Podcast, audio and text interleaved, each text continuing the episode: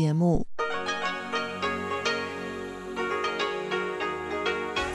ที่นี่ สถานีวิทยุ Radio Taiwan International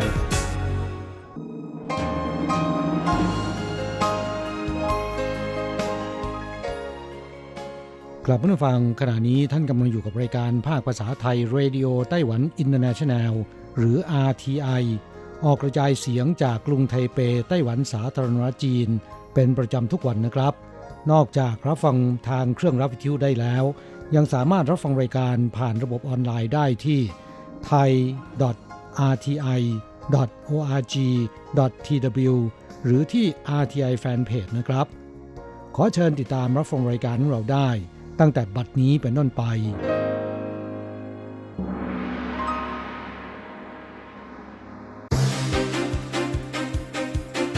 ต่อไปขอเชิญติดตามรับฟัง ข่าวเด่นประจำสัปดาห์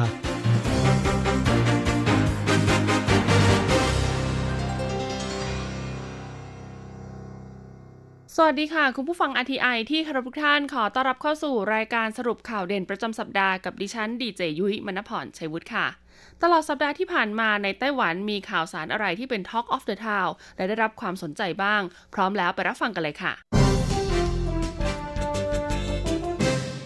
เริ่มกันที่ข่าวแรกวันนี้ค่ะ เป็นเรื่องราวของมาตรการนะคะ ที่เริ่มใช้ในวันที่ 1 ธันวาคมที่ผ่านมาค่ะ ต้องบอกเลยนะคะว่าสำหรับการป้องกันโควิด -19 นี้ ไต้หวันก็ยังจะต้องเข้มงวดอย่างต่อเนื่องค่ะ เพราะว่าในช่วงฤดูหนาวนี้นะคะ เป็นช่วงที่มีความเสี่ยงสูงมากๆ ว่าเชื้อโรคเนี่ยจะแพร่กระจายได้อย่างรวดเร็วในวันที่ 1 ธันวาคมค่ะ ไต้หวันเริ่มบังคับใช้มาตรการใหม่หลายรายการ ในจำนวนนี้รวมถึงมาตรการป้องกันโควิด -19 ช่วงฤดูหนาวและกฎจราจรใหม่ ศูนย์บัญชาการโรคระบาดไต้หวันประกาศใช้มาตรการป้องกันโควิด -19 ช่วงฤดูหนาว ตั้งแต่วันที่ 1 ธันวาคม พุทธศักราช 2563 ถึงวันที่ 28 กุมภาพันธ์ พุทธศักราช 2564 ระบุให้เข้าออกสถานที่ 8 ประเภท ต้องสวมหน้ากากอนามัย ผู้ที่เดินทางเข้าไต้หวันต้องแนบใบรับรองผลตรวจโควิด -19 เป็นลบ 3 วันก่อนการเดินทาง และผู้ที่ยื่นใบรับรองปลอมหรือข้อมูลเท็จ ก็จะมีโทษปรับนะคะ ตั้งแต่ 10,000 จนถึง 150,000 เหรียญไต้หวัน นอกจากกฎระเบียบที่เกี่ยวข้องกับมาตรการป้องกันโควิด -19 แล้ว ก็ยังเริ่มใช้นะคะกฎจราจรใหม่ด้วย โดยรถบรรทุกสินค้าที่มีสินค้าหรือวัตถุอันตรายล่วงหล่นลงบนท้องถนน จะเพิ่มค่าปรับนะคะจาก 9,000 เหรียญไต้หวันเป็น 18,000 เหรียญไต้หวัน ลดระยะเวลาการแจ้งความดำเนินคดีผู้กระทำผิดกฎจราจรจาก 3 เดือนเหลือ 2 เดือน นอกจากนี้ยังมีการแก้ไขกฎหมายขยายขอบเขตรถยนต์ที่จอดริมถนนติดขอบฟุตบาท ที่เป็นเส้นเหลืองที่ไม่ถูกจำกัดให้จอดแค่ 3 นาที จากเดิมที่อนุญาตเฉพาะรถรับส่งผู้เคลื่อนไหวไม่สะดวก เพิ่มเป็นรถรับส่งเด็กอายุไม่เกิน 7 ขวบด้วย และจำกัดเฉพาะช่วงที่รับส่งเด็กเท่านั้น ไม่รวมถึงช่วงเวลาอื่น ข่าวต่อมายังเกี่ยวข้องกับสถานการณ์แพร่ระบาดของโควิด -19 ค่ะ แต่งานนี้แรงงานอินโดนีเซียมีส่วนด้วยแหละค่ะ เพราะว่าในสัปดาห์ที่ผ่านมานะคะ ต้องบอกเลยว่ามี 1 วันค่ะ ที่มีผู้ติดเชื้อจากต่างประเทศเนี่ยทำสถิติสูงสุดเลยนะคะ เพราะว่ามีถึง 24 ราย ซึ่งทั้งหมดเดินทางกลับมาจากต่างประเทศค่ะ และส่วนใหญ่เป็นแรงงานชาวอินโดนีเซีย ก็เลยทำให้รัฐบาลไต้หวันนะคะ สั่งระงับการนำเข้าแรงงานอินโดนีเซียเป็นระยะเวลา 2 สัปดาห์ ในวันที่ 30 พฤศจิกายนที่ผ่านมาค่ะ ไต้หวันมีผู้ติดเชื้อโควิด -19 เพิ่ม 24 ราย ซึ่งทั้งหมดเดินทางมาจากต่างประเทศ จัดเป็นสถิติสูงที่สุดเป็นประวัติการณ์ ในจำนวนนี้ 2 รายมาจากสหรัฐค่ะ 1 รายมาจากอังกฤษและ 1 รายมาจากฟิลิปปินส์ ส่วนที่เหลืออีก 20 ราย คุณผู้ฟังลองเดาสิคะว่ามาจากที่ใด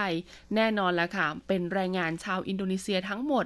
โดยในจำนวนนี้นะคะ มีเพียง 1 รายเท่านั้นที่มีอาการเจ็บคอ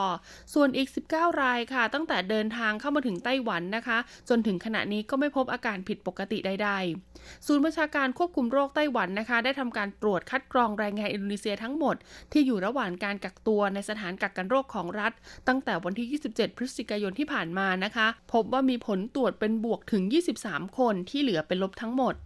ศูนย์บัญชาการควบคุมโรคไต้หวันก็ระบุนะคะ ว่าสถานการณ์แพร่ระบาดของโควิด -19 ในอินโดนีเซียเนี่ยยังคงรุนแรง และก็พบแรงงานอินโดนีเซียที่เดินทางเข้ามาทำงานในไต้หวันติดเชื้อเพิ่มขึ้นอย่างต่อเนื่อง จึงสั่งระงับการนำเข้าแรงงานอินโดนีเซียเป็นเวลา 2 สัปดาห์ คือเริ่มตั้งแต่วันที่ 4 ธันวาคม ไปจนถึงวันที่ 17 ธันวาคมนี้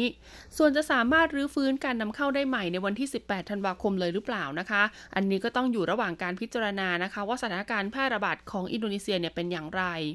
นายเฉินซือจงค่ะ ผู้บัญชาการศูนย์บัญชาการควบคุมโรคไต้หวันนะคะ กล่าวว่า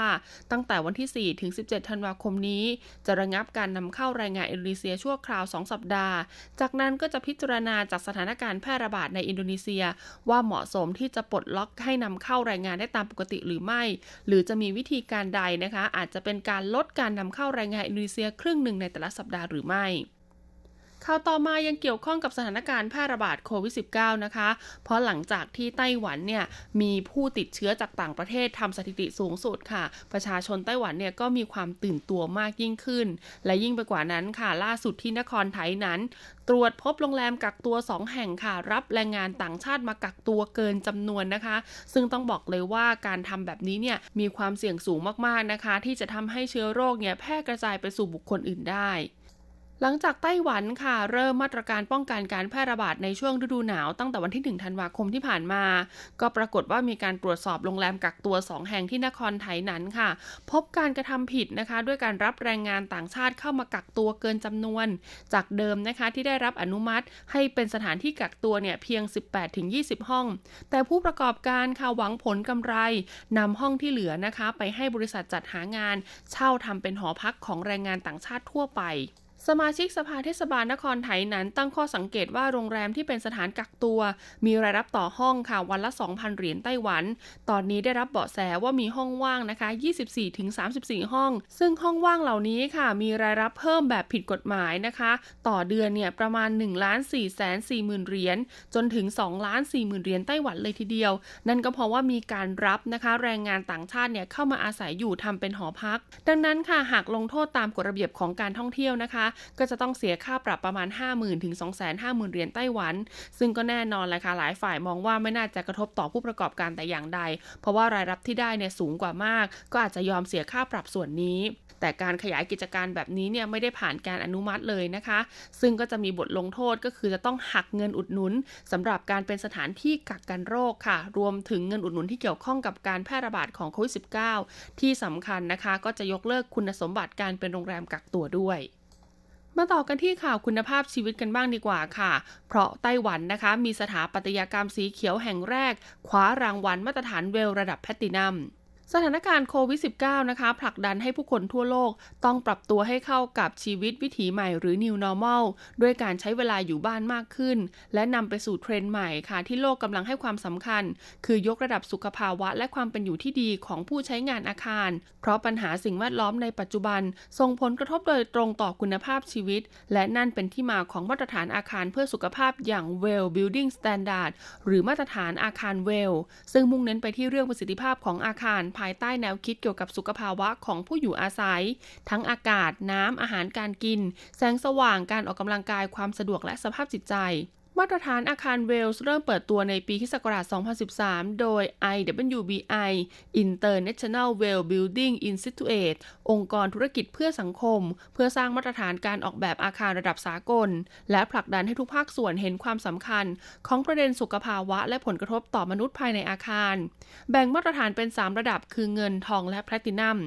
โดยในวันที่ 2 ธันวาคมที่ผ่านมาค่ะ Discovery Channel ก็ได้เผยแพร่ภาพรายการที่เจาะลึก เกี่ยวกับอาคารศูนย์ดูแลระหว่างตั้งครรภ์ซึ่งเป็นสถาปัตยกรรมสีเขียวแห่งแรกของไต้หวัน ที่ได้การรับรองมาตรฐานอาคารเวลระดับแพตินัม เป็นผลงานการออกแบบและก่อสร้างของเปาผูกคอนสตรักชั่นบริษัทอสังหาริมทรัพย์ของไต้หวัน และข่าวสุดท้ายนะคะเป็นเรื่องราวเกี่ยวกับการท่องเที่ยวกันบ้างค่ะ เพราะว่าตอนนี้ค่ะอาคารไทเป 101 ค่ะ ได้เปิดชั้น 101 นะคะ ของอาคารให้ประชาชนสามารถเข้าไปรับชมได้ เป็นของขวัญต้อนรับปีคศ2021 อาคารไทเป 101 นะคะ ถือเป็นอีกหนึ่งแลนด์มาร์คสำคัญของไต้หวัน ที่นักท่องเที่ยวจากทั่วโลกต้องการมาเยี่ยมชม ซึ่งปกติแล้วนะคะ นักท่องเที่ยวเนี่ยจะขึ้นไปถึงเพียงจุดชมวิวชั้นที่ 89 เท่านั้น ส่วนชั้นสูงสุดก็คือชั้นที่ 101 เนี่ยจะเป็นห้องรับรองสำหรับใช้ต้อนรับแขกพิเศษของประเทศ หรือเฉพาะ VIP ที่ทำการจองเท่านั้น แต่เพื่อเฉลิมฉลองการเข้าสู่ปีคศ2021 ค่ะ รวมถึงกระตุ้นการท่องเที่ยวในช่วงโควิด -19 แบบนี้ อาคารไทเป 101 จึงตัดสินใจเปิดชั้นที่101 ให้ประชาชนทั่วไปได้เข้าชม เป็นจุดชมวิวสูงสุดแห่งใหม่ของกรุงไทเป ซึ่งภายในนะคะก็จะมีการตกแต่งบรรยากาศให้โรแมนติกค่ะ เราจะสามารถมองเห็นวิวทิวทัศน์ของกรุงไทเป ผ่านม่านเมฆนะคะ ในรูปแบบ 360 องศา ซึ่งนักท่องเที่ยวที่ซื้อบัตรเข้าชมอาคารไทเป 101 ก่อนวันที่ 31 ธันวาคม พุทธศักราช 2563 จะสามารถขึ้นไปเยี่ยมชมชั้นที่ 101 ได้ฟรี โดยไม่ต้องเสียค่าธรรมเนียมเพิ่มเติม และตั้งแต่วันที่ 1 มกราคมปีพุทธศักราช 2564 เป็นต้นไปค่ะ นักท่องเที่ยวที่ต้องการขึ้นไปชมชั้นที่ 101 ด้วย ก็จะต้องเสียค่าธรรมเนียมเพิ่มเติมจากปกติอีก 100 เหรียญไต้หวัน จบการรายงานสรุปข่าวเด่นประจำสัปดาห์ สวัสดีค่ะ สุขภาพดีเราสร้างได้ กับรายการสารานกลมสุขภาพ สวัสดีค่ะ คุณผู้ฟัง RTI ที่เคารพทุกท่านขอต้อนรับเข้าสู่รายการสารานุกรมสุขภาพกับดิฉันดีเจยุ้ยมณพรค่ะ ต้องบอกเลยละค่ะว่าเรื่องราวของสุขภาพนะคะที่จะนำมาฝากกันในวันนี้ค่ะ เป็นเรื่องราวของโรคที่เราได้ยินกันบ่อยมาก ๆเลยนะคะ โดยเฉพาะในช่วงตั้งแต่มี social network ขึ้นมาผู้ฟัง นั่นก็เพราะว่า social network เนี่ยถือว่าเป็นอีกหนึ่งสาเหตุสำคัญเลยทีเดียวค่ะ ที่ทำให้มนุษย์เรานะคะ ป่วยเป็นโรคที่มีชื่อว่าโรคซึมเศร้ามากยิ่งขึ้น ซึ่งในไต้หวันเองค่ะ ก็มีผู้ป่วยเกี่ยวกับโรคซึมเศร้าเนี่ยจำนวนไม่น้อยเลยทีเดียวค่ะ ยิ่งเฉพาะสังคมของไต้หวันเนี่ยนะมีความเครียดความกดดันจากการทำงานนะคะ รวมถึงการเรียนด้วย ก็เลยทำให้มีเรื่องราวของการฆ่าตัวตายโดยสาเหตุเนี่ยมาจากการป่วยเป็นโรคซึมเศร้าก่อนเนี่ยเยอะมากๆนะคะ แล้วก็มีสถิติออกมาอย่างต่อเนื่องเลยทีเดียว อย่างล่าสุดค่ะ RTI เองเนี่ยก็ได้ทำข่าวเกี่ยวกับโรคซึมเศร้านะคะ แล้วก็โพสต์ลงไปบนโซเชียลมีเดียถูกไหมก็มีเรื่องราวของคุณผู้ฟังค่ะที่มาทำงานในไต้หวันแล้วก็ป่วยเป็นโรคซึมเศร้า ซึ่งตอนนี้ก็กำลังรักษาอยู่นะคะ ก็ส่งมาบอกเล่าให้กับพวกเราได้รับทราบกัน วันนี้ยุ้ยก็เลยหยิบเอาเรื่องราวของโรคซึมเศร้าเนี่ยแหละค่ะ มาบอกเล่าต่อให้คุณผู้ฟังเนี่ยได้เข้าใจนะคะ มากยิ่งขึ้นเกี่ยวกับโรคนี้ แล้วก็จะได้รู้ด้วยนะคะว่าตัวคุณเองเนี่ยเข้าข่ายในส่วนของภาวะการเป็นโรคซึมเศร้าหรือเปล่า หรือว่ามีคนรอบข้างเนี่ยป่วยเป็นโรคซึมเศร้าหรือเปล่า จะได้รักษาได้อย่างทันท่วงทีนะคะ ถ้าพูดถึงเรื่องซึมเศร้านะคะ เรามักจะนึกกันว่าเป็นเรื่องของอารมณ์ความรู้สึกที่เกิดจากความผิดหวังหรือการสูญเสียมากกว่าที่จะเป็นโรค ซึ่งตามจริงแล้วค่ะที่เราพบกันในชีวิตประจำวันส่วนใหญ่เนี่ยก็จะเป็นเรื่องของอารมณ์ความรู้สึกธรรมดาธรรมดาที่มีกันในชีวิตประจำวันทั่วไป มีมากบ้างน้อยบ้าง อย่างไรก็ตามในบางครั้งนะคะ ถ้าอารมณ์เศร้าเกิดขึ้น แล้วก็เป็นอยู่นาน โดยไม่มีท่าทีว่าจะดีขึ้น หรือมีอาการรุนแรงมากยิ่งขึ้นนะคะ รวมไปถึงมีอาการอื่นๆตามมา อย่างเช่น นอนไม่หลับหลับหลับตื่นตื่นเบื่ออาหารน้ำหนักลด หมดความสนใจต่อโลกภายนอก หรือแม้กระทั่งนะคะ รุนแรงที่สุดก็คือ ไม่คิดอยากจะมีชีวิตอยู่ต่อเนี่ยก็เข้าข่ายว่าเป็นอาการของโรคซึมเศร้าแล้ว คำว่าโรคนะคะบ่งบอกได้ค่ะว่าอาการแบบนี้เนี่ยถือว่าเป็นความผิดปกติทางการแพทย์ ซึ่งจำเป็นต้องได้รับการดูแลรักษานะคะ เพื่อให้อาการทุเลาลง แตกต่างจากภาวะอารมณ์เศร้านะคุณผู้ฟัง เพราะว่าถ้าเป็นภาวะอารมณ์เศร้าตามปกติธรรมดา ถ้าเกิดขึ้นกับเหตุการณ์ต่างๆ รอบๆ ตัวเนี่ยก็จะสามารถค่อยๆ คลี่คลายลงได้เอง เมื่อมีคนเข้าใจเห็นอกเห็นใจ หรือว่าเราได้มีการปลดปล่อยในส่วนของอารมณ์ความเศร้าเหล่านี้ไปนะคะ แต่ผู้ป่วยที่เป็นโรคซึมเศร้าค่ะ นอกจากจะมีอารมณ์ซึมเศร้าร่วมกับอาการต่างๆ แล้ว การทำงานหรือการประกอบกิจวัตรประจำวันเนี่ยก็จะแย่ลงไปด้วย ดังนั้นนะคะ การเป็นโรคซึมเศร้าไม่ได้หมายความว่าเป็นผู้ที่อ่อนแอคิดมาก หรือเป็นคนที่ไม่สู้ปัญหาเอาแต่ท้อแท้ซึมเศร้าไม่ใช่เลยนะคะ แต่เขาเป็นเพราะว่าเป็นโรคค่ะคุณผู้ฟัง ดังนั้นกล่าวได้ว่าถ้าคนป่วยเป็นโรคซึมเศร้า แล้วก็ได้รับการรักษาที่ถูกต้องเหมาะสมเนี่ยอาการของโรคก็จะทุเลาลงนะคะ แล้วก็กลับมาเป็นคนที่มีจิตใจแจ่มใสสามารถทำกิจวัตรประจำวันต่างๆ ได้อย่างปกติ ผู้ที่ป่วยเป็นโรคซึมเศร้านะคะ จะมีอาการเปลี่ยนแปลงไปจากเดิมค่อนข้างมาก การเปลี่ยนแปลงหลักๆ ที่จะเห็นได้ก็คือเรื่องราวของอารมณ์ความรู้สึกนึกคิดพฤติกรรม ร่วมกับอาการทางร่างกายต่างๆนะคะ ซึ่งนะคะลักษณะการเปลี่ยนแปลงเนี่ยก็จะแบ่งเป็น 1 อารมณ์เปลี่ยนไปค่ะ 2 ก็คือความคิดเปลี่ยนไป 3 นะคะ สมาธิความจำแย่ลงค่ะ 4 อย่างที่บอกก็คือจะมีเรื่องราวของอาการทางร่างกายเนี่ยเข้ามามีส่วนร่วมด้วย 5 นะคะ ความสัมพันธ์กับคนรอบข้างเนี่ยก็จะเปลี่ยนไป 6 การทำงานแย่ลง 7 นะคะ บางคนเนี่ยถึงขั้นเข้าข่ายเป็นอาการโรคจิตเลยทีเดียว เพราะบางคนนะคะ อาการซึมเศร้าเนี่ยเกิดการสะสมเป็นเวลานานค่ะ ก็เลยทำให้เกิดเป็นอาการทางจิตนะคะ อย่างเช่นเรื่องราวของประสาทหลอน หรือว่าอาการหลงผิดเข้ามาร่วมด้วยนั่นเอง ต้องบอกเลยว่าเรื่องราวของโรคซึมเศร้ายังไม่จบเพียงเท่านี้นะคะ มาฟังกันต่อในสัปดาห์หน้า สวัสดีค่ะโอ้นี่คงเป็นบักเผานำหอม โอจังมานูนอองตองแท่โอคือเป็นตะมันยกร่องแทนนอป้าเดือจ้า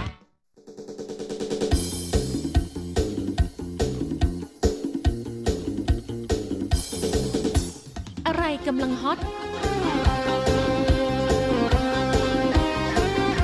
อะไรที่ว่าฮิต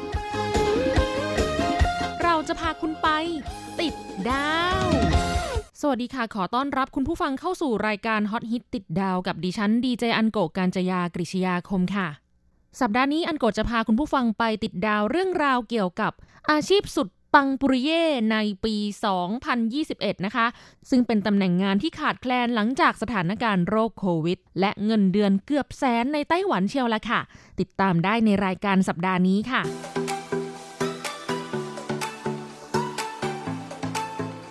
สถานการณ์โรคติดเชื้อไวรัสโคโรน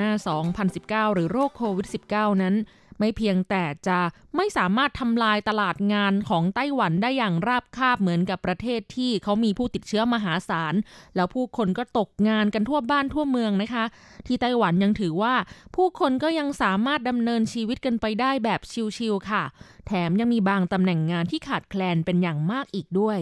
คุณผู้ฟังลองทายกันดูนะคะว่า งานอะไรกันเนาะที่เป็นที่ต้องการของตลาดงานมากในช่วงนี้ โดยเฉพาะในปีหน้าที่กำลังจะมาถึง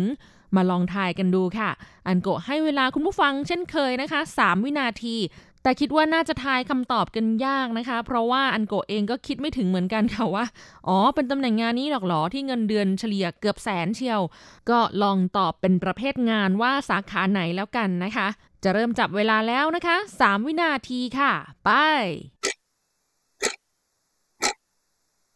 คำตอบก็คือ งานก่อสร้างโยธาค่ะ โดยตำแหน่งงานที่ขาดแคลนก็คือ ผู้จัดการฝ่ายก่อสร้างนั่นเอง รายได้ต่อปีสูงถึง1ล้าน7แสน2พันเหรียญไต้หวัน หรือถ้าเฉลี่ยต่อเดือนก็คือประมาณเกือบ 90,000 เหรียญไต้หวันนะคะ เป็นแชมป์ตำแหน่งงานที่มีรายได้ต่อปีสูงสุดในตำแหน่งระดับหัวหน้างานหรือจูกวันด้วย เว็บไซต์ 104 ธนาคารทรัพยากรมนุษย์ของไต้หวัน จัดทำรายงานการสำรวจเงินเดือนและสวัสดิการ ประจำปี 2020 ถึง 2021 ค่ะ ที่บอกว่าต้องคำนวณถึง 2021 ก็เพราะว่าการรับสมัครงานในปีนี้เนี่ย ก็คือจะรับพนักงงานเข้ามาทำงานในปีหน้านั่นเองนะคะโดยข้อมูลของเงินเดือนและตำแหน่งงานที่ขาดแคลน ซึ่งก็คือตำแหน่งงานที่กำลังประกาศรับสมัครพนักงานอยู่ทำให้ผู้คนส่วนใหญ่เกิดอาการงงกันเลยทีเดียวค่ะ แต่ไม่ต้องแปลกใจนะคะ เพราะว่าช่วงต้นปีนี้เนี่ยเกิดสถานการณ์โรคโควิด -19 ทำให้ธุรกิจก่อสร้างในปี 2020 ได้รับผลกระทบค่ะ ก็ต้องหยุดชะงักลงไปนะคะ จะหางานทำในปีนี้เป็นเรื่องที่โอ้โหยากเย็นแสนเข็นค่ะตำแหน่งงานที่ประกาศรับสมัครในปีนี้ก็ลดลงหวบห้าบนะคะ จนกระทั่งว่าบัณฑิตจบใหม่ ในไต้หวันปีนี้เนี่ยหางานทำกันไม่ค่อยได้ ถือเป็นปีที่ฝันร้ายที่สุดของบัณฑิตจบใหม่ในรอบ 10 ปีกันเลยทีเดียวค่ะแต่ในช่วงครึ่งปีหลังมานี้นะคะ ก็ต้องบอกว่าไต้หวันเขาประสบผลสำเร็จในการป้องกันควบคุมโรคโควิด -19 ได้เป็นอย่างดี จึงทำให้สถานการณ์ทุกด้านกลับมาฟื้นตัวดีขึ้นเป็นอย่างมากค่ะ จากข้อมูลของธนาคารทรัพยากรมนุษย์ 104 นับตั้งแต่ปีนี้นะคะ จนถึงเดือนพฤศจิกายน มีผู้ประกอบการลงทะเบียนประกาศรับสมัครงานตำแหน่งงานว่างผ่านเว็บ 104 มากเกือบ 690,000ตำแหน่ง สูงเป็นอันดับ 2 ในประวัติศาสตร์ของเว็บ 104 เลยแหละค่ะ แล้วก็ยังสูงกว่าที่คาดการไว้เป็นอย่างมากนะคะ และในปี 2021 ที่กำลังจะมาถึงนี้ คาดว่าจะมีตำแหน่งงานที่เปิดรับสมัครทะลุ 700,000ตำแหน่งสูงที่สุดในประวัติการค่ะถือเป็นเรื่องที่เกินคาดหมายมากนะคะ ในสถานการณ์ที่ทั่วโลกต่างต้องล็อกดาวน์เพราะโรคระบาด แต่ตลาดงานในไต้หวันกลับแข็งแกร่งถึงขนาดนี้เชียวค่ะ หลังผ่านช่วงที่อึมครึมเมื่อต้นปีนะคะ เว็บไซต์ 104 ประกาศรายงานการปรับขึ้นค่าจ้างในปี 2020 นะคะ รายได้เฉลี่ยต่อปีอยู่ที่ 641,000 เหรียญไต้หวันค่ะ โดยงานวิศวกรและแรงงาน 6 ประเภทที่มีตำแหน่งงานว่าง แล้วรายได้ต่อปีสูงกว่าค่าเฉลี่ยรายได้ของ งานในสายอาชีพเดียวกันทั้งหมดนะคะ ซึ่งค่าเฉลี่ยอยู่ที่ 640,000 เหรียญไต้หวันต่อปี เรามาดูกันนะคะว่ามีตำแหน่งอะไรที่เปิดรับสมัครขาดแคลนกันอยู่ช่วงนี้แล้วโอ้โห เงินก็เยอะจัง มาดูกันค่ะ อันดับหนึ่งคือผู้จัดการฝ่ายก่อสร้างค่ะ รายได้ต่อปีสูงถึง1ล้าน72,000 เหรียญไต้หวัน หรือถ้าเฉลี่ยก็เกือบ 90,000 เหรียญต่อเดือนนะคะ อันดับ 2 คือวิศวกร FAE ค่ะ FAE ย่อมาจาก Field Application Engineer นะคะ ถ้าแปลตรงตัวก็คือวิศวกรประยุกต์ภาคสนาม เป็นวิศวกรที่มีความรู้ทางวิศวกรรมนะคะ แต่ว่าจะต้องทำหน้าที่ติดต่อประสานงาน สนับสนุนกลุ่มลูกค้าไม่ว่าจะทางโทรศัพท์โซเชียลหรืออีเมลด้วยอะไรประมาณนี้นะคะ รายได้อยู่ที่ 793,000 เหรียญไต้หวันต่อปีค่ะ หรือถ้าคิดเป็นเงินเดือนนะคะ ก็ประมาณ 66,000 เหรียญไต้หวันต่อเดือนค่ะ อันดับ3 f o r m a n ก็คือหัวหน้าคุมคนงานในไซต์งานก่อสร้างค่ะ รายได้ต่อปีนะคะ อยู่ที่ 718,000 เหรียญไต้หวันค่ะ ถ้าเฉลี่ยก็ประมาณเกือบ 60,000 เหรียญไต้หวันต่อเดือน อันดับ 4 วิศวกรโยธา รายได้ต่อปีอยู่ที่ 658,000 เหรียญไต้หวัน เฉลี่ยแล้วก็เกือบ 55,000 เหรียญไต้หวันต่อเดือนค่ะ อันดับ 5 วิศวกรฝ่ายขายหรือ Sales Engineer นะคะ วิศวกรฝ่ายขายก็เปรียบเสมือนตัวแทนของบริษัทค่ะ ที่จะต้องไปให้คำแนะนำการใช้ผลิตภัณฑ์เครื่องจักรนะคะหรือว่าอุปกรณ์สินค้าที่ทางบริษัทเนี่ยจำหน่ายให้แก่ลูกค้านะคะเพื่อพัฒนากระบวนการทำงานต่างๆ ของโรงงานหรือบริษัทลูกค้านั่นเอง โดยวิศวกรฝ่ายขายเขาก็จะมีหน้าที่ในการรวบรวม และสรุปข้อมูลของลูกค้า รวมถึงเปรียบเทียบกับสินค้าแบรนด์อื่น ๆ ที่เป็นคู่แข่งนะคะแล้วก็จัดทำรายงานการขายต่างๆ เป็นต้น รายได้ต่อปีนะคะอยู่ที่ที่656,000 เหรียญไต้หวัน หรือเกือบเกือบ55,000 เหรียญต่อเดือนค่ะ อันดับ 6 วิศวกรไฟฟ้าและประปา มีรายได้ต่อปี 650,000 เหรียญค่ะ หรือคิดเป็นประมาณ 54,000 เหรียญต่อเดือนค่ะแล้วนี้ก็คือตำแหน่งสายงานช่างวิศวกรในไต้หวันนะคะ ที่มีรายได้สูงกว่าค่าเฉลี่ย 640,000 เหรียญไต้หวันต่อปี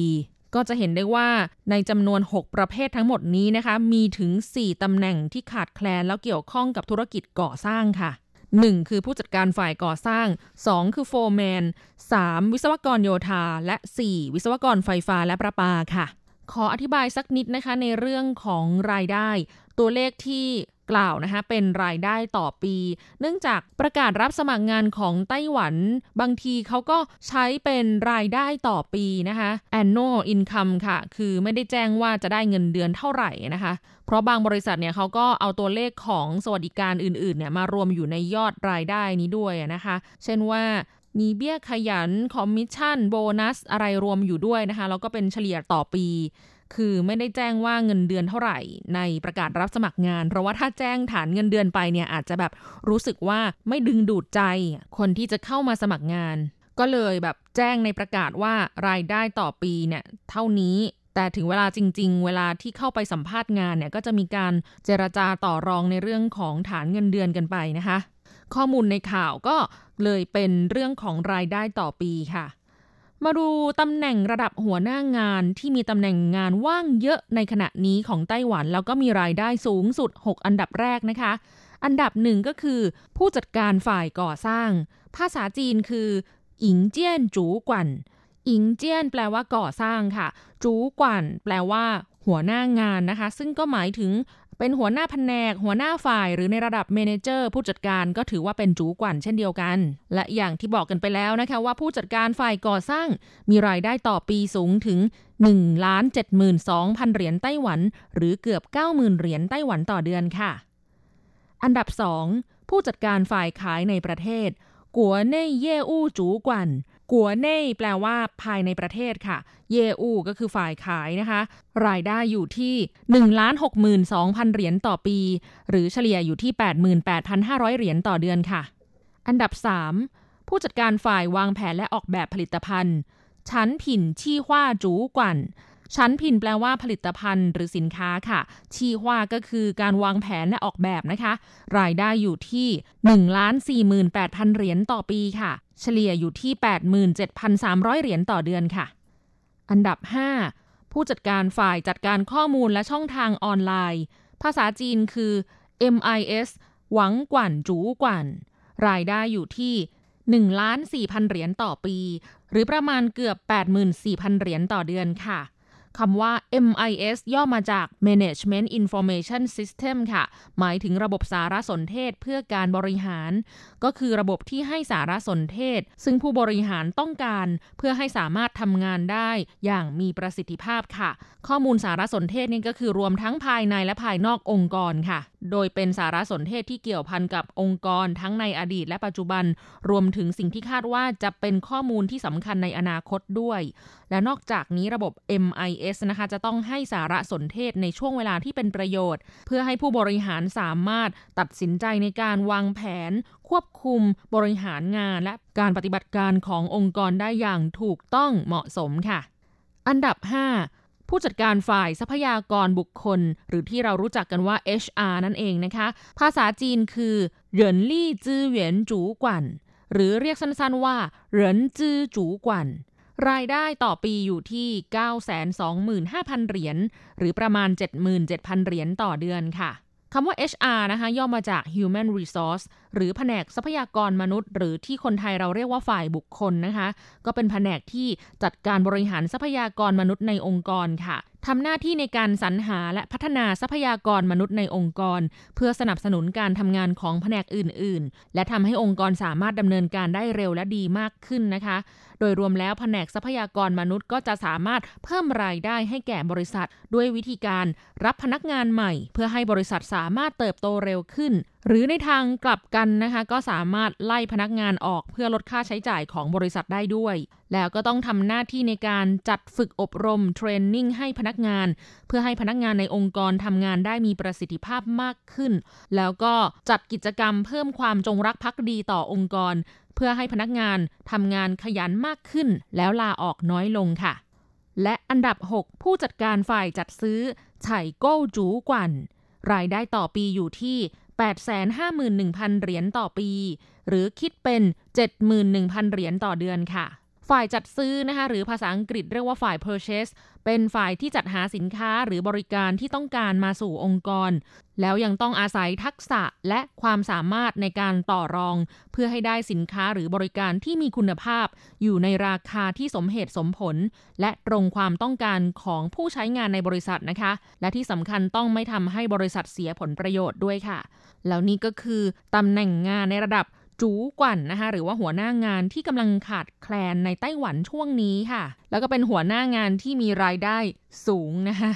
เรากลับมาพูดถึงสาเหตุนะคะว่าทำไมตำแหน่งงานในภาคธุรกิจก่อสร้าง ถึงกลับมาบูมในไต้หวันช่วงนี้แล้วก็ปีหน้า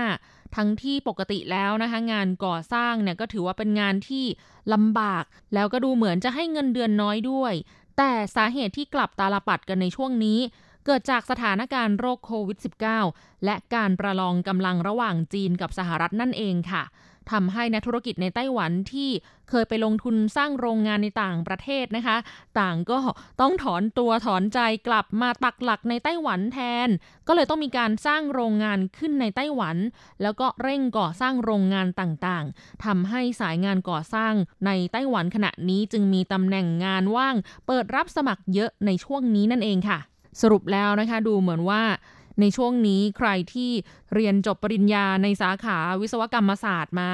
ก็ดูจะมีภาษีดี มีโอกาสการทำงานมากกว่า ผู้ที่จบสาขาอื่น ๆนะคะ แล้วคนที่จะหางานดีๆ เงินเดือนสูง ๆ ได้ในช่วงนี้ของไต้หวัน ก็ต้องเป็นคนที่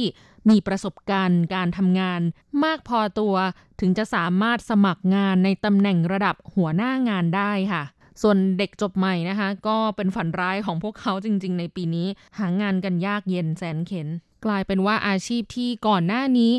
เด็กยุคใหม่หลายคนใฝ่ฝัน อยากจะเป็นนักบิน อยากจะเป็นแอร์โฮสเตสเพราะว่าโอ้โหธุรกิจนี้ดูดีนะคะ เงินเดือนก็เยอะแล้วก็ดูมั่นคงนะ ถ้าเกิดว่าทำในสายการบินแห่งชาติอะไรเงี้ยนะคะ หรือบางคนแบบอยากเป็นไกด์จะได้ไปเที่ยวต่างประเทศนะคะทำงานด้วยเที่ยวด้วยได้เงินด้วย โอ้โห เป็นอาชีพที่ดีสุดๆ เด็กที่เรียนจบสาขาการท่องเที่ยวการโรงแรม กลายเป็นว่าน่าสงสารเลยค่ะตอนนี้ แล้วคุณผู้ฟังล่ะคะ มีความคิดเห็นยังไงนะคะ เกี่ยวกับอาชีพสุดปังปุริเย่ของไต้หวันในช่วงนี้ก็อย่าลืมเขียนจดหมายหรืออีเมลเข้ามาพูดคุยกันในรายการนะคะ อันโกกำลังรอจดหมายจากคุณผู้ฟังอยู่ค่ะ สำหรับวันนี้ต้องลาไปแล้วค่ะ พบกันใหม่สัปดาห์หน้า ขอให้คุณผู้ฟังมีความสุขสนุกสนานและสดใส สวัสดีค่ะ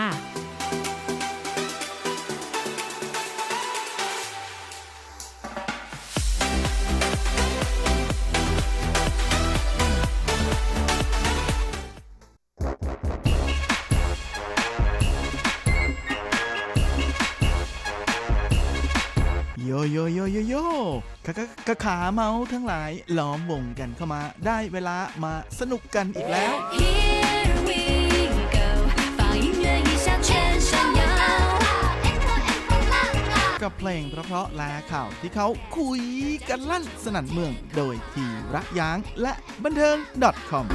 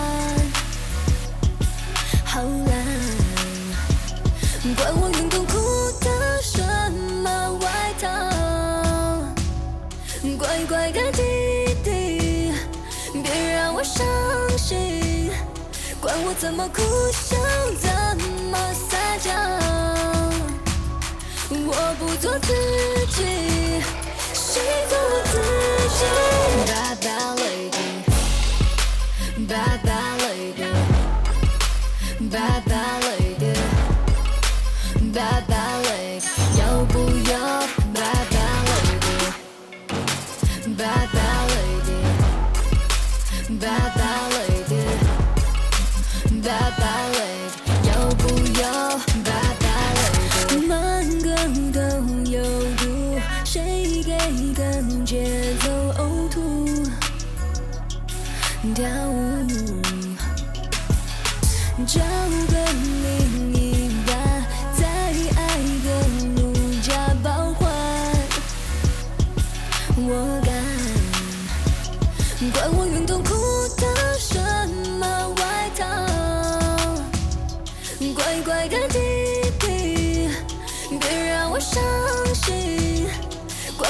哭笑，怎么撒娇，我不做自己，谁做我自己。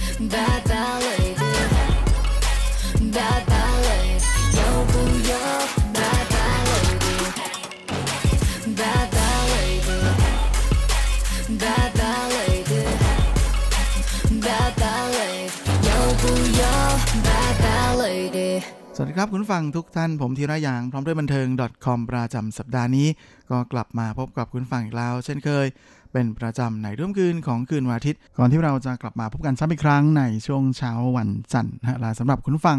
ที่รับฟังผ่านทางอินเทอร์เน็ตนั้นก็สามารถรับฟังย้อนหลังได้ด้วยนะทั้งทางเว็บไซต์ของภาคภาษาไทย RTI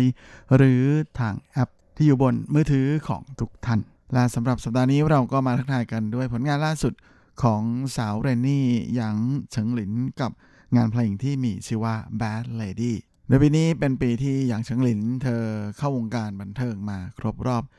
20 ปี ซึ่งสาวเจ้าก็ได้จัดคอนเสิร์ตฉลองครบรอบ 20 ปีไปนะฮะเมื่อช่วงเดือนพฤศจิกายนที่ผ่านมาเป็นเวลา 3 วัน 3 รอบนะฮะกับคอนเสิร์ต Like a Star นะฮะที่จำได้ว่ามันมีข่าวด้วยว่าสาวเจ้านั้นเธอหล่นลงมาจาก ท่านบนเวทีที่ความสูงประมาณ 8 เมตรนะแต่โชคดีที่แดนเซอร์ที่อยู่ข้างล่างก็รับเอาไว้ได้ทันนะจนเป็นแผลพกช้ำนิดหน่อยแค่นั้นเองในขณะที่สาวเจ้าก็เนียน จนผู้ฟังนั้นไม่รู้เลยนะว่าเกิดเหตุอะไรแบบนี้ขึ้นนะก่อนที่จะมาบอกหลังจากคอนเสิร์ตจบพร้อมนี้ช่วงโปรโมทคอนเสิร์ตนั้นเธอก็ได้ปล่อยงานเพลงออกมา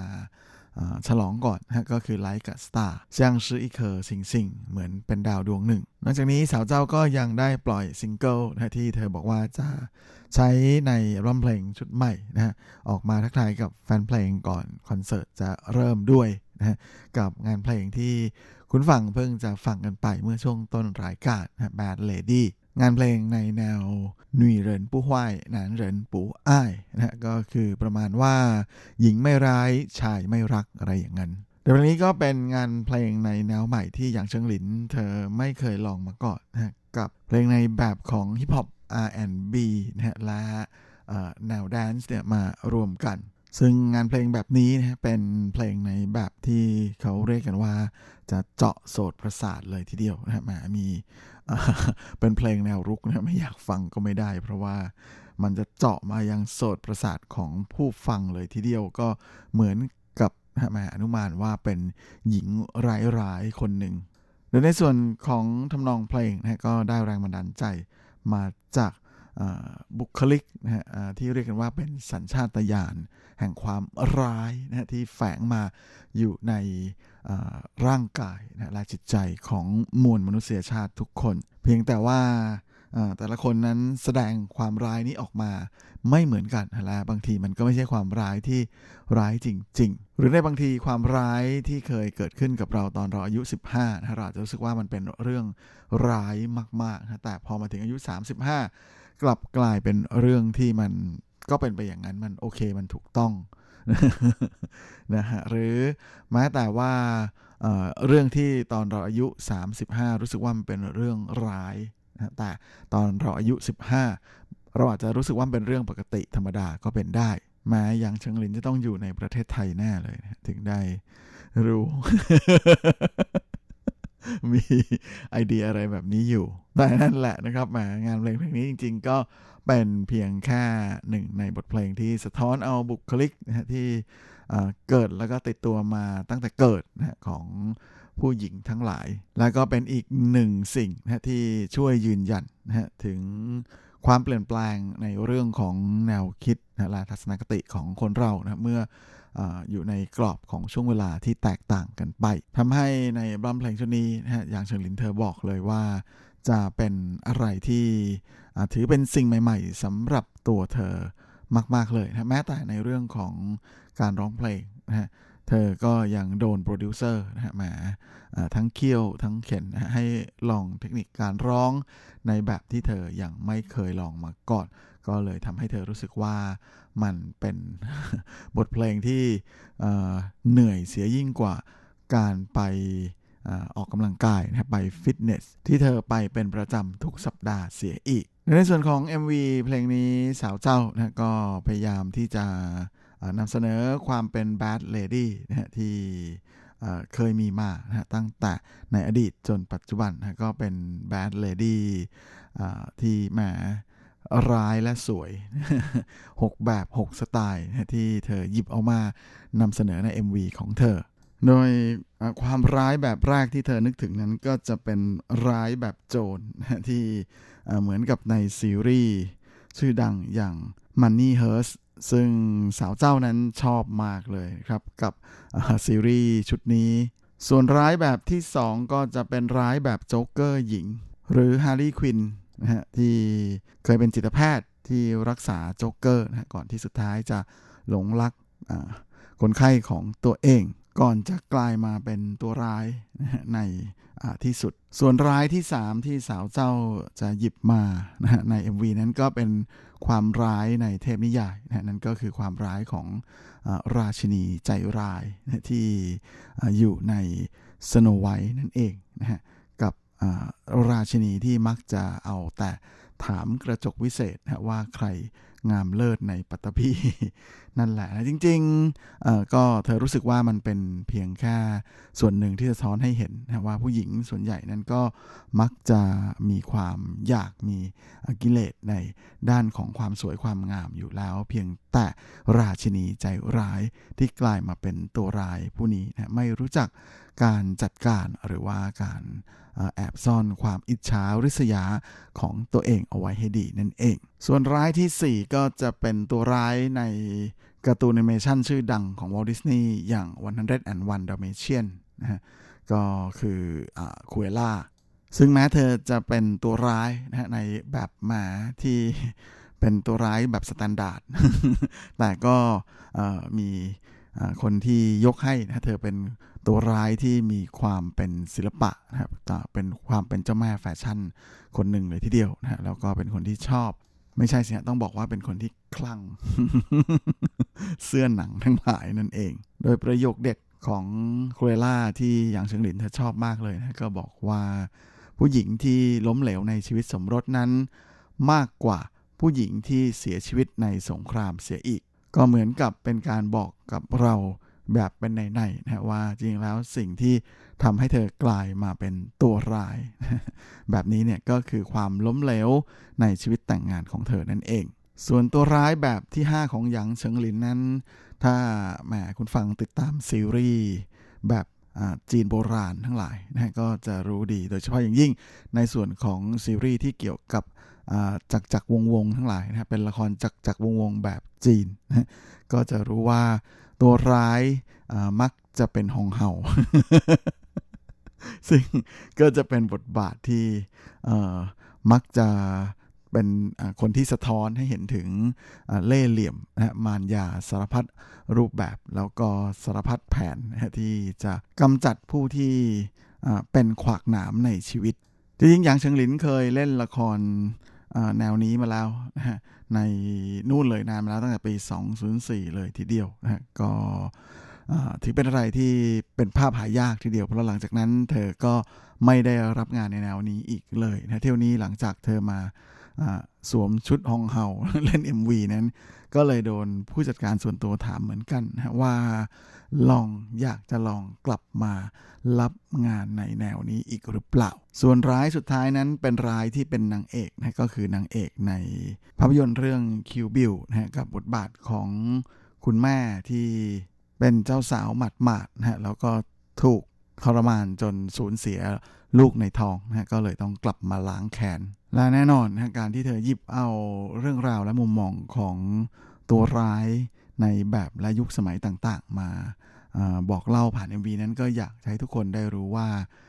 บางทีแล้วเนี่ยการที่ใครบางคนจะเปลี่ยนมาเป็นคนร้าย เปลี่ยนมาเป็นตัวร้าย มันก็อาจจะมีสาเหตุมาจากที่ในชีวิตของพวกเขาเหล่านั้นนะต้องผ่านเรื่องราวที่ถูกกระทำถูกทำร้าย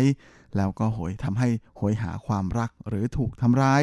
จากคนผู้เป็นที่รัก จึงไม่น่าแปลกใจนะที่ในช่วงพักหลังมานี้เนี่ยจะมีการนำเอาตัวร้ายนะเอามานำเสนอในอีกรูปแบบหนึ่งในอีกมุมมองหนึ่งให้เราได้มีโอกาสเห็นแล้วก็เข้าใจกันมากขึ้น โดยเฉพาะตัวร้ายที่เป็นแม่มดร้ายเป็นนางมารทั้งหลายนะเพราะที่ผ่านมานั้น ก็เป็นสังคมที่เหมือนเหมือนกับว่าเหล่าผู้หญิงทั้งหลายมักจะไม่มีโอกาสนะแล้วก็ไม่มีช่องทางในการนำเสนอความคิด ความเห็นของตัวเองนะจนก็เลยทำให้คนอื่นเนี่ยมองภาพแบบนี้ออกมาเป็นแบบที่ส่วนใหญ่ออกมาในทางที่ไม่ดีเสียเป็นทางเดียวกัน ก็ถือเป็นอีกหนึ่งมุมมองนะที่มีความเปลี่ยนแปลงนะและเชื่อว่าหลายคนคงจะเข้าใจ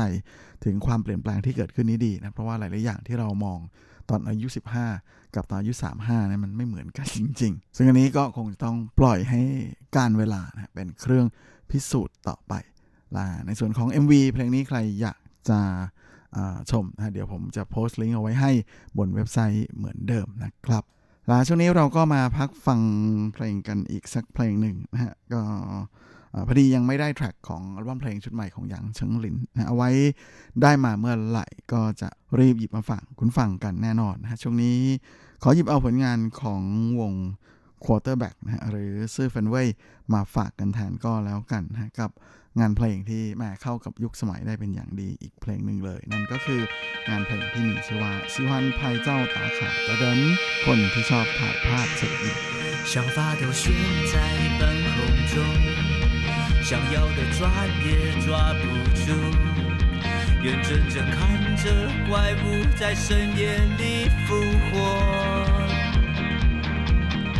错过的已流言飞走。 失去的再也不回头，非得要痛过以后才知道为什么。我我成为谁拍照留念？我我成为谁那么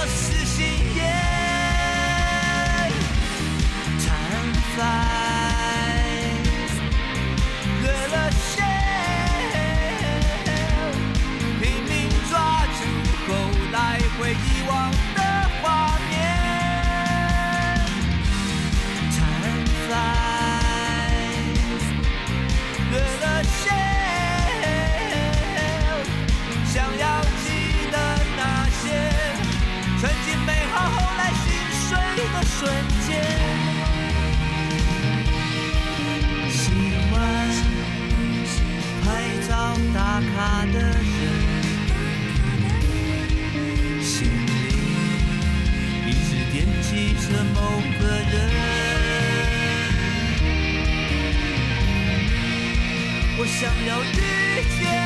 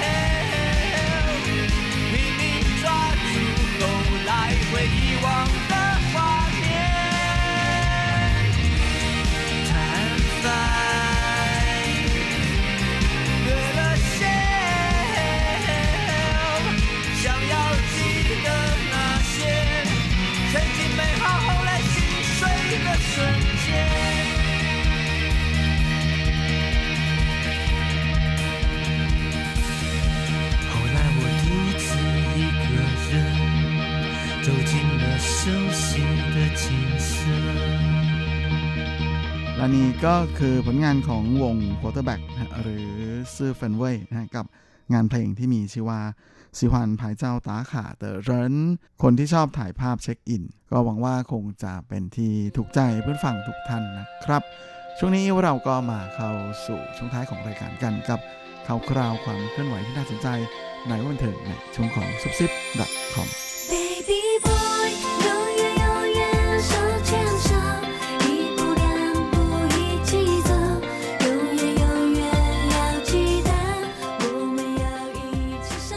สำหรับซุปซิป .com ประจำสัปดาห์นี้ก็เช่นเคยกับข่าวคราวความเคลื่อนไหว ที่น่าสนใจในบันเทิงแบบจีนๆนะฮะสำหรับสัปดาห์นี้เราก็มาเริ่มเมาส์กันที่ข่าวคราวของเวทีเขาดาวทั้งหลายกันนะฮะมาเพราะว่างานเขาดาวนับถอยหลัง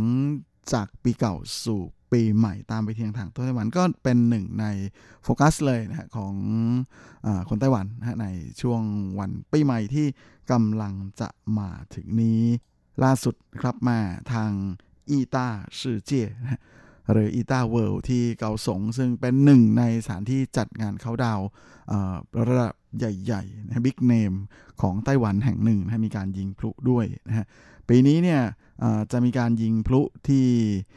ใช้เวลานานถึง 10 นาทีกับอีก 10 วินาทีนะฮะลามานักร้องที่จะมาอยู่เป็นเพื่อนในช่วงเขาดาวนะฮะเป็นไฮไลท์ของค่ำคืนในการจุดพลุฉลองการเข้าสู่ปีใหม่นั้นก็เป็นสาวเรนนี่หยางเฉิงหลินนี่แหละ โดยงานคอนเสิร์ตเขาดาวนะฮะฉลองส่งท้ายปีเก่าต้อนรับปีใหม่ที่ อีตาชื่อเจียหรืออีตาเวิลด์นั้น ก็จะจัดในค่ำคืนของวันที่ 31 ธันวาคมนะฮะ โดยงานจะเริ่มตั้งแต่เวลา 2 ทุ่ม โดยมีพิธีกรรุ่นเดอะอย่างเจิงกัวเฉิงนะฮะ มาจับคู่กับสาวสีไข่ซีนะฮะ เป็นพิธีกรคู่ ส่วนเหล่านักร้องที่จะพลัดเปลี่ยนหมุนเวียนกันขึ้นมา ให้ความบันเทิงบนเวทีนั้นก็มีทั้งเฉียจือตั้นนะหรือ Eggplant Egg แล้วก็ยังมีหนุ่มบีปี้สูจินนะฮะรวมไปจนถึงนักร้องตาบอดคนดังอย่างเซียวหวังฉีหนุ่มริชชี่นะฮะและสาวร็อกเกอร์รุ่นเดอะอย่างหยางไหนเหวินและช่วงไฮไลท์ที่จะยิงพลุนั้นนะก็จะมีหยางเฉิงหลินนะฮะเป็นคนที่อยู่บนเวที โดยพลุที่จะยิงนั้นจะเป็นชุดที่แบ่งออกมาเป็น 5 ชุดย่อยนะฮะกับชุดที่มีชื่อว่าไอ้ตะลี่เลี่ยง พลังแห่งความรักฮวานเลอร์สือกวาง ช่วงเวลาแห่งความสุขนะจูม่งท่าสือทำฝันให้เป็นจริง แล้วก็มีเหมยลี่เหรินเซิง ชีวิตแสนงาม รวมไปจนถึงชุดสุดท้าย สันเยาอีตาสือเจียอีตาเวิลอันสุขใสสว่าง ใครที่อยู่ที่เกาสงนะฮะหรืออยู่ใกล้ๆ หรืออยากจะไปไล่ตามดารา นักร้องนั้นก็อย่าลืมนะครับไปดักชมกันได้ จับจองกันได้ จริงๆ มันยังมีกิจกรรมอีกอย่างหนึ่งนะสำหรับใครที่ชอบตามดารานะฮะตามนักร้องเพราะว่าในช่วงของอวันส่งคอนเสิร์ตวันส่งท้ายปีนั้นจะเป็นช่วงที่เหล่าศิลปินทั้งหลายนั้นจะนิยมใช้บริการ รถไฟความเร็วสูงนะเพราะว่าจะต้องแหมจากเวทีนู้นไปเวทีนี้อะไรประมาณอย่างนั้นนะเพราะฉะนั้น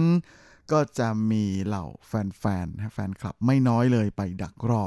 ที่สถานีรถไฟความเร็วสูงนะโดยเฉพาะสาสถานีใหญ่ๆนะที่จะมีนักร้องนักแสดงไป ใช้กันเยอะไปแสดงขึ้นเวทีกันเยอะ ทั้งที่ไทเปเองนะฮะที่จะเป็นจุดขากลับหรือขาไปก็ตาม แล้วก็ยังมีที่ไถจงแล้วก็ที่เกาสงอยู่ที่ไหนใกล้แถวไหนก็ลองไปไล่กันดูนะไล่ตามกับไล่ตาม บอกให้แล้วนะฮะว่าจุดไหนตามง่ายสุดนะฮะแล้วก็ช่วงเวลาของเวทีแต่ละแห่งนั้นก็จะพอๆกันแหละนะจะเริ่มประมาณ หกโมงเย็นทุ่มหนึ่งสองทุ่มอะไรประมาณอย่างนี้นะฮะ ก็ลองนับนับเวลาดูนะ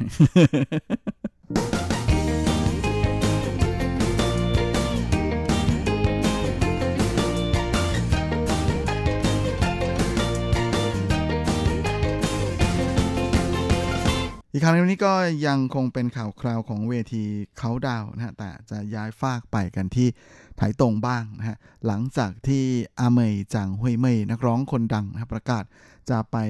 จัดคอนเสิร์ตส่งท้ายปีที่ไถตรงนะฮะก็ทำให้แหมปีนี้ยอด จองของโรงแรม แล้วรวมไปจนถึงรถไฟลารถบัสนั้นค่อนข้างจะคึกคักหนาแน่นเป็นพิเศษเลยทีเดียวนะฮะโดยเฉพาะในส่วนของโรงแรมที่พักในไถตรงนั้นก็แทบจะเรียกได้ว่าเต็มอย่างที่ไม่เคยเต็มมาก่อน ก็แสดงให้เห็นถึงเสน่ห์ของเจ้าแม่ขาร็อกรุ่นเดอะซึ่งยังคงเป็นที่หลงใหลคลั่งไคล้ของเหล่า แฟนเพลงในไต้หวันอย่างไม่เสื่อมคลาย ซึ่งตอนนี้นะฮะทางฝ่ายจัดงานนะฮะคอนเสิร์ตอาเมย์ Utopia East ในครั้งนี้เนี่ยก็ประกาศแล้วด้วยนะฮะว่าจะเปิดให้ผู้ชมนะเข้าไปในบริเวณงานตั้งแต่เวลาเที่ยงตรงนะของวันที่ 31 ธันวาคมนะแหมรีบเปิดเลยทีเดียวให้ไปจับจองที่นั่งกันนะฮะโดยในส่วนของสถานีรถไฟไถตรง ที่สนามบินไถตรงแล้วก็ที่สถานีขนส่งไถตรงนะก็จะมีรถรับส่งนะมีการจัดรับส่งมาคอยให้บริการด้วยนะก็เป็นอะไรที่เพื่อที่จะไม่ให้มีความแออัดนะแล้วก็กระจายให้ความสะดวกแก่ประชาชนที่เดินทางไปเขาดาวกันที่นั่น โดยจางหุยเม่จะขึ้นเวทีตั้งแต่สามทุ่มครึ่งนะฮะ แล้วก็จะอยู่บนเวทีคอนเสิร์ตนะฮะร่วมเขาดาวกับแฟนๆนะที่ไปที่งาน โดยจะแสดงนานถึง 3 ชั่วโมงเต็มๆ พร้อมนี้จางหุยไม่เองก็ได้ออกมาบอกด้วยนะฮะว่าเพื่อมาคืนความสุขให้กับแฟนเพลงทั้งหลายที่ตามเธอมาถึงไถตรงนั้น เธอจะขอให้ดีเจรวมไปจนถึงนักร้องนักแสดงศิลปินทั้งหลายที่จะมาขึ้นเวทีนั้น เริ่มการแสดงตั้งแต่เวลาบ่าย3โมงตรง แถมจะมีการยิงพลุฉลองปีใหม่ด้วยนะฮะส่งท้ายปีเก่าต้อนรับปีใหม่ด้วยก็ถือเป็นของขวัญจากทีมงานนะฮะของจางฮุยเมยที่จะมอบให้กับผู้ฟังนะที่จะไปอยู่ที่ไอ้ผู้ชม ที่จะไปอยู่ที่ไถตรงกันเลย ส่วนใครที่ไม่ได้มีโอกาสไปที่ไถตรงนั้นก็ไม่ต้องกลัวนะครับมา เพราะว่าระดับจังหุยเมยนะฮะยังไงก็ต้องมีทีวีไปตามถ่ายทอดอยู่แล้วแถมยังมีสถานีโทรทัศน์นะฮะของนอกจากไต้หวันเองก็ยังมีของฮ่องกงของสิงคโปร์ของมาเลเซีย รวมไปถึงของเมืองจีนนะฮะทั้งหมด 12 ช่องนะฮะที่จะมาคอยถ่ายทอดสัญญาณของคอนเสิร์ตเขาดาวที่อาเมย์เธอพาไปที่ไถตงนะฮะ กับอาเมย์ Utopia East ในครั้งนี้ที่จริงก็ไม่น่าแปลกใจนะฮะที่ไถตงจะกลายเป็นสถานที่ยอดฮิตที่ฮิตขึ้นมาได้ เพราะว่าปีนี้ไม่สะดวกจะเดินทางไปต่างประเทศกันนะการจะไปไกลสุดจากไทเป ที่อยู่บนเกาะไต้หวันนะก็คือที่ไถตรงนี่แหละก็เลย น่าจะเป็นส่วนหนึ่งที่ดึงดูดให้คนอยากไปแถวนู้นกัน คุณผู้ฟังล่ะครับ แพลนหรือยังนะฮะว่าจะ ไปขึ้นเวทีเขาดาวที่ไหนนะจริง ๆ ที่ไทเปก็ต้องมีอยู่แล้วนะฮะแถวแถวไทเปวันวันนะที่ด้านหน้าของอที่ที่ทำการกรุงไทเปใช่ไหมฮะและที่เกาสงนอกจากที่อีตาเวิลด์นั้นก็ยังมีที่หน้ารีมอลนะห้างสินค้าใหญ่ของเกาสงนะฮะด้านไถจงก็จะมีจัดนะฮะในขณะที่ทั้งไถหนานแล้วก็เถาหยวนก็จะมีจัดด้วยเหมือนกัน และปีนี้ก็จะเป็นปีแรกนะฮะที่ คนไต้หวันนะฮะแทบจะทั้งหมดเนี่ยเกือบทั้งประเทศเลยฮะอยู่ไต้หวันช่วงเข้าดาวกันนะก็เลยเชื่อว่าน่าจะมีบรรยากาศที่คึกคัก แล้วก็แปลกตากว่าที่ผ่านมานะเพราะว่าจะแทบไม่มีคนต่างชาติไปร่วมงานเลย เอาไว้เดี๋ยวช่วงใกล้ๆนะเพราะว่าเชื่อว่านะครับแหมสองสามที่นี้จะมีการทยอยประกาศออกมานะว่า สถานที่เข้าดาวมีที่ไหนบ้าง แล้วก็จะมีดาราหรือว่านักแสดงนักร้องคนไหนไปขึ้นเวทีที่ไหนกันบ้าง เดี๋ยวยังไงรับรองนะจะรีบหามาฝากคุณฟังแน่นอนนะเพื่อจะได้ไล่ตามขวัญใจของคุณได้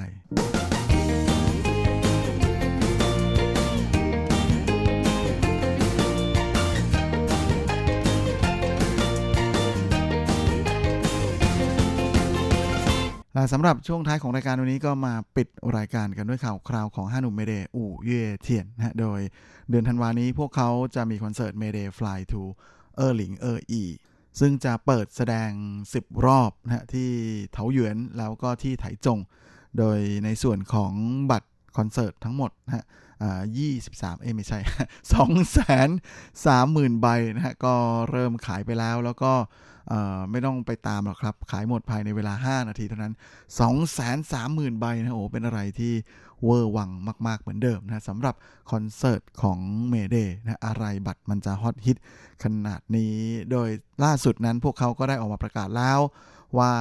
วันที่ 25 ธันวานี้จะมีรอบพิเศษนะฉลองคริสต์มาส ซึ่งจะเล่นที่เถาหยวน อย่างไรก็ดีนะก็มีแฟนๆ ออกมาบ่นไม่น้อยเหมือนกันนะเพราะว่าตอนแรกนั้นรอบแรกของเทาหยวนจะอยู่ที่วันที่ 26 ธันวานะแบบนี้พอมีรอบพิเศษขึ้นมาวันที่ 25 คนที่หวังจะไปดูรอบแรกนะก็ไม่ได้เป็นรอบแรกแล้ว มีคนแสดงความผิดหวังด้วย โอ้โหแม้อะไรมันจะขนาดนั้น ก็ต้องบอกว่าเอาหน้าซื้อตั๋วได้ก็เก่งแล้ว ส่วนใครอยากจะลองมาย่งตั๋วคอนเสิร์ตเมเดย์นะครับพวกเขาประกาศแล้วว่าปีหน้า จะมีคอนเสิร์ตของพวกเขาที่ไถหนานนะฮะในเดือนมีนาคม วันที่ 20 21 27 28 และ 29นะฮะโดยจะเปิดขายตั๋ววันที่ 10 มกราคม ทางช่องทางออนไลน์นะฮะซึ่งแฟนๆ ของเมเดก็อย่าลืมคอยติดตามคลิกนะฮะเดี๋ยวจะไม่ทันเอาและเวลาของรายการสัปดาห์นี้ ก็หมดลงสลาวผมก็คงจะต้องขอตัว